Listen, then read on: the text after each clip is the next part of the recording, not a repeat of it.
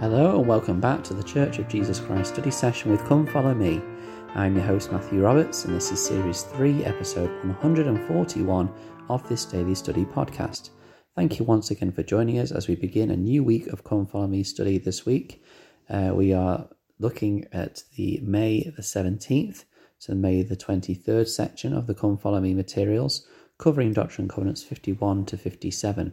There is a lot to get through here this week um, six chapters each day, or six section, one section each day uh, out of the six sections. And so we're going to dive straight into section 51, try and cover what we can of that, and see if we can get to 52 tomorrow. Um, so, with this um, revelation, it's given uh, in relation to the saints that are coming from Colesville to settle into um, Ohio. This revelation dealt uh, specifically with a group that arrived around mid May in 1831. So, a couple of months after we've had kind of the initial settling of the saints in Ohio, uh, some dealings with set- how to discern the spirits as they settled there. Uh, and Newell Knight uh, was kind of the leader of this group that arrived. Uh, he said, quote, It was advised that the Colesville branch remain together and go to a neighbouring town called Thompson as a man by the name of Leman Copley owned a considerable tract of land, there which he offered to let the brethren occupy. Close quote. So, if you remember Leman Copley, he was the individual who was um, of the Shaker faith, uh, and in the last in last week um, wanted to have the message of the gospel taught to this people. Um, and in a few sections later, we're going to find out what happens as a result of this mission Leman Copley's um, uncertainty about his beliefs in the Shaker faith and in the faith of the Church of Jesus Christ uh, of Latter day Saints uh, and what becomes of this land. But what we need to know at this point is that this revelation was given specifically uh, about how to give the land out between the people. It says, quote, the revel- uh, sorry, in the um, Joseph Smith papers analysis, it says, quote, the revelation presented here gave specific directions to Partridge about how he should implement the consecration of properties and money in Thompson among the newly arrived Colesville members.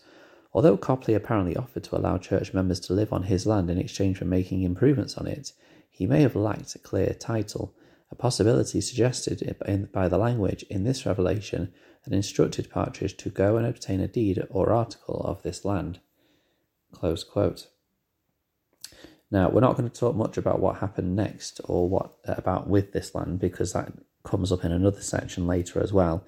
And there's a few things in section 51 that I want to address. So let's go straight to section 51 now.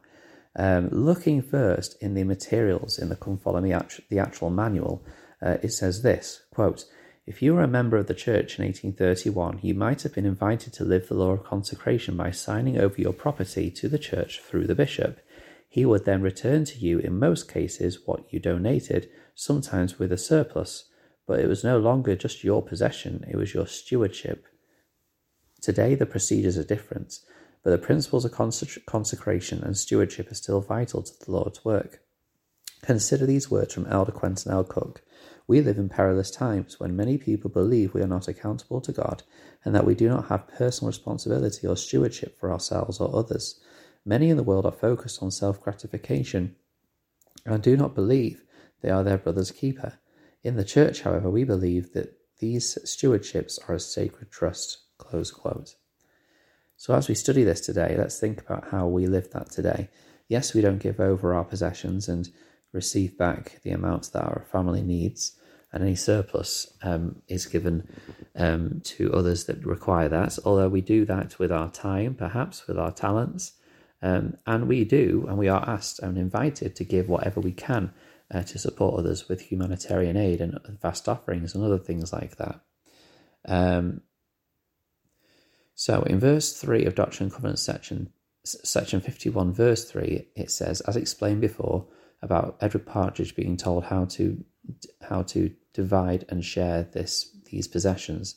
It says, Wherefore let my servant Edward Partridge and those whom he has chosen, in whom I am well pleased, appoint unto this people their portions, every man equal according to his family, according to his circumstances and his wants and needs.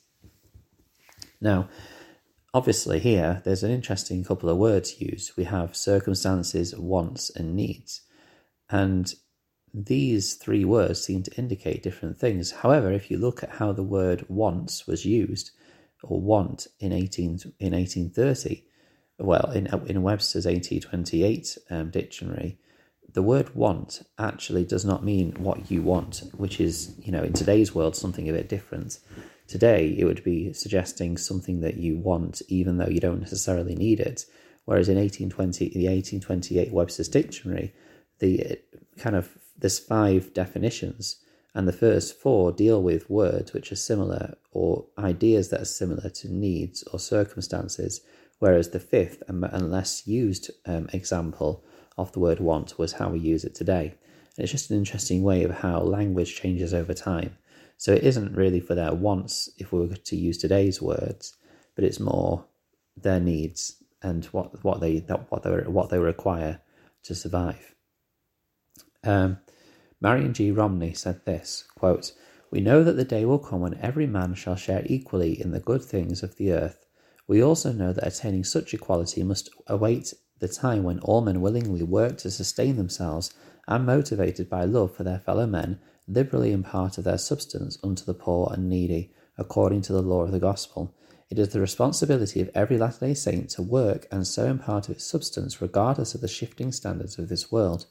We must uphold these principles and oppose every der- derogation of them. We must be careful not to adopt the commonly accepted practice of expecting the government or anyone other than ourselves to supply us with the necessities of life. We are here in today's world, we're here today to work, to, to labour, to provide a living for ourselves and then to be able to support and bless others as well. Uh, and it's, you know, with this, this law of consecration, to live it in all material things is a great blessing for those that are able to do that. Um, but of course, you know, we need to have that that desire to work and to live, uh, to be able to provide for ourselves. Then that's when it is able to work. And as such, in verse 9 it says, And let every man deal honestly and be alike among this people, and receive alike, that ye may be one, even as I have commanded you. Um, so, you know, it's just that principle of being really unified. And unity is something that comes up very often when we're thinking about being a Zion like people. And of course, you know, this was meant to be Zion. Um, and I think that today, well, we know that today the word Zion means something different. It's not to gather physically and share all things with each other in one place, but it is to live spiritually as one, to be gathered to our stakes and to support and bless each other so that we can help each other live and survive. Um, there's further instructions to uh, Edward Partridge or about how a bishop appoints the storehouse, which we won't go into too much detail on. I'm just thinking about the time that we have to cover and the amount of detail and uh, materials we have to cover this week. But um, there is something that I want uh, to focus on at the end here of this section. It says in verse 16, and I consecrate unto them this land for a little season, until I, the Lord, shall provide for them otherwise, and command them to, to go hence. Now, remember, at this stage, Leman Copley is, you know, saying, look, you can live on this land, you can plant crops and do things as we agree, and you can stay here. And yet the Lord in this verse is saying that they'll be here for a little season. And I guess the question is, you know, why is it only for a little season? Why can't they settle? Um, and so I guess the um, the temptation would have been, oh well, let's not, you know, set ourselves up properly here. Let's just do the bare minimum.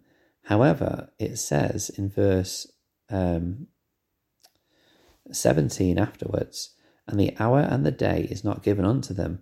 Wherefore let them act upon this land as for years, and this shall turn unto them for their good. Now, some may question, well, why can't the Lord have said what, to them clearly? Oh, don't get too settled. You know, you're not. This is not going to work out. This land, uh, you'll need to move on. Um, and I suppose it's the same way that you know in our lives we're expected to live as for years in the place that we are, in the calling that we are. Our call, our callings is a great example. If we knew the the day and the the time and the hour that we'd be released from our call, then I wouldn't be surprised to find that with many of us, um, that we would start to not put as much effort into it or not pay as much um, dedication to the call if we knew we were going to be um, released in the next week or the next month or so. Um, the only calling I can think of, or the callings I can think of where this is probably more likely, is perhaps the call of a bishop, although you know it, there is meant to be a kind of a five year thing, but that can easily be shorter or longer. Um, the stake president, perhaps as well, is meant to be nine years. Um, but you know, in those calls, um, there is a lot to do, and I think those individuals are very busy anyway um, and they'll have a, a, group of people around to help keep them accountable and busy. But I think that um, you know every other calling in the ch- in this church is not time reliance, and we're not given that hour when we're going to be released. And I think that's important because otherwise, like like this suggests, we wouldn't fulfill it to the best of it to the best that we can, um, and that's an important principle that, that we need to keep doing. Thank you very much for listening to this study today. I hope you've enjoyed it. Please continue uh, following the podcast. You can join the Facebook group Church of Jesus Christ Study Session with Come Follow Me. And you can also uh, email LDS study, study session at gmail.com. Thank you for your time, and until we meet again.